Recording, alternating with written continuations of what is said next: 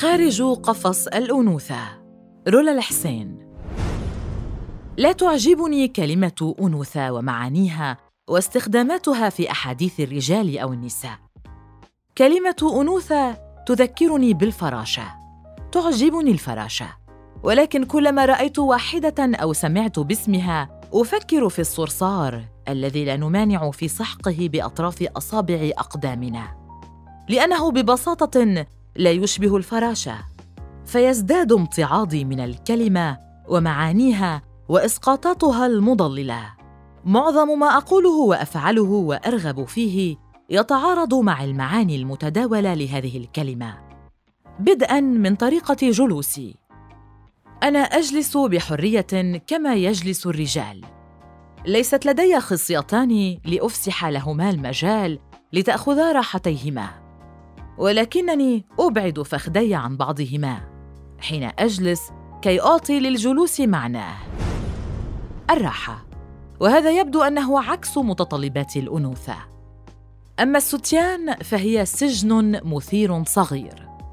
قطعة قماش لا تكتفي بتغطية الثدي بل تغلفه وتحصره في داخلها لتعطيه شكلها المصمم كي يظهره معصورا أو مرفوعا ليصبح حسب ما يروج له تصميم هذه القماشة مرغوبا ومثيرا. وإذا كان حجم الثدي كبيرا يصبح حينها ثدي امرأة. حتى لو اكتسب حجمه المطلوب بمساعدة قطعة إسفنج تضاف إلى الستيان. لأن حجم الثدي الصغير ليس مثيرا على ما يبدو على الأقل ليس في الحقبة الحالية.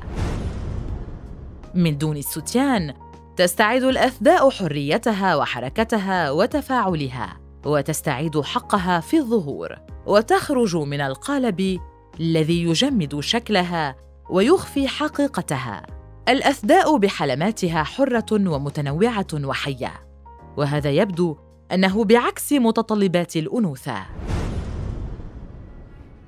وهل حدث أن سمعتم امرأة تعطس؟ لن تسمعوا إلا عطسات أمهاتكم وزوجاتكم. هذا الصوت الذي تسمعونه من نساء وتظنونه عطسة ناعمة وتتغزلون بأنوثة صاحبتها هو عطسة متنكرة عطسة مكبوتة عطسة مزيفة. وعلى الأرجح ستسبب لصاحبتها مشكلات احتقان في الأنف. المرأة لا تعطس بحق إلا عندما تكون وحدها. لن تخاطر بالعطس في العلن وإطلاق العنان لهذه المتعة الصغيرة لأنها على ما يبدو ضد الأنوثة. أنا أعطس كما يعطس والدي فتختبئ من صوت عطستي قطه الحي كما كانت تختبئ من صوت عطسته. التنكر الذي تفرضه الأنوثة على المرأة يشبه مراهم الفاونديشن التي تغطي شوائب البشرة. فتحول وجوه النساء إلى وجوه مانيكانات بلاستيكية متطابقة. تنكر تشهد عليه الكعوب العالية حيث أصابع القدم المعصورة في قالب سكربينا الضيق تصرخ ألما. وكعب القدم المرتفع عن الأرض يتوسل الرحمة الظهر والكاحل. ومشط القدم تطلق استغاثاتها. كيف تكون تعابير وجهك وأنت تستحمين وحدك. هل تشبه تعابير وجه تلك التي تظهر في دعاية الشامبو؟ انتبهي لأن الوجه العبوس والحاجبان المعقودان والفم المزموم لا تشبه معالم المرأة المبتسمة من دون سبب في الإعلان على أي وجه. تذكري أنك إذا فتحت عينيك كما تفعل الصبية الدجاله في الإعلان ستدمعان وتصبحان حمراوين وليس محسوما بعد. أن كانت العيون الحمراء ضد الأنوثة أم لا؟ أي وجه ستختارين عندما تستحمين مع أحدهم؟ أو على مرأ منه؟ سؤال آخر.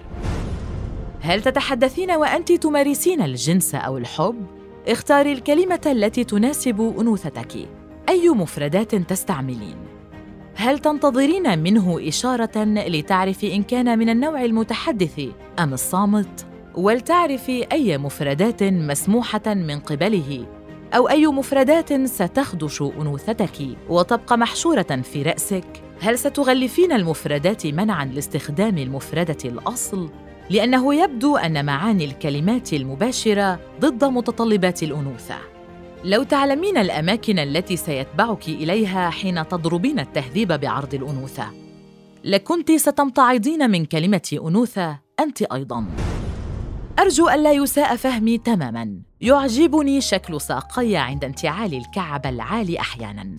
وأدوخ بألوان الستيانات وموديلاتها وأقمشة الستان والدانتيل المصنعة منها وحتى تلك القطنية وأحياناً وفي أكثر المواقف فحشاً يمكنني أن أكون خجولة ولكنني لست سجينة الكعب أو الستيان ولا المفردات المغلفة واللائقة وأبحث باستمرار عن نوافذ وشقوق تقذفني خارج تعاريف الأنوثة وقواعدها عندما تكون معيقة لحركتي وحريتي وجسدي ورغباتي ومفرداتي. العلاقة وطيدة بين الأنوثة واللياقة والعادات وعدم البوح والادعاء والتنكر والتحمل. معظم ما أعرفه عن الأنوثة يجعلني خارج قفصها.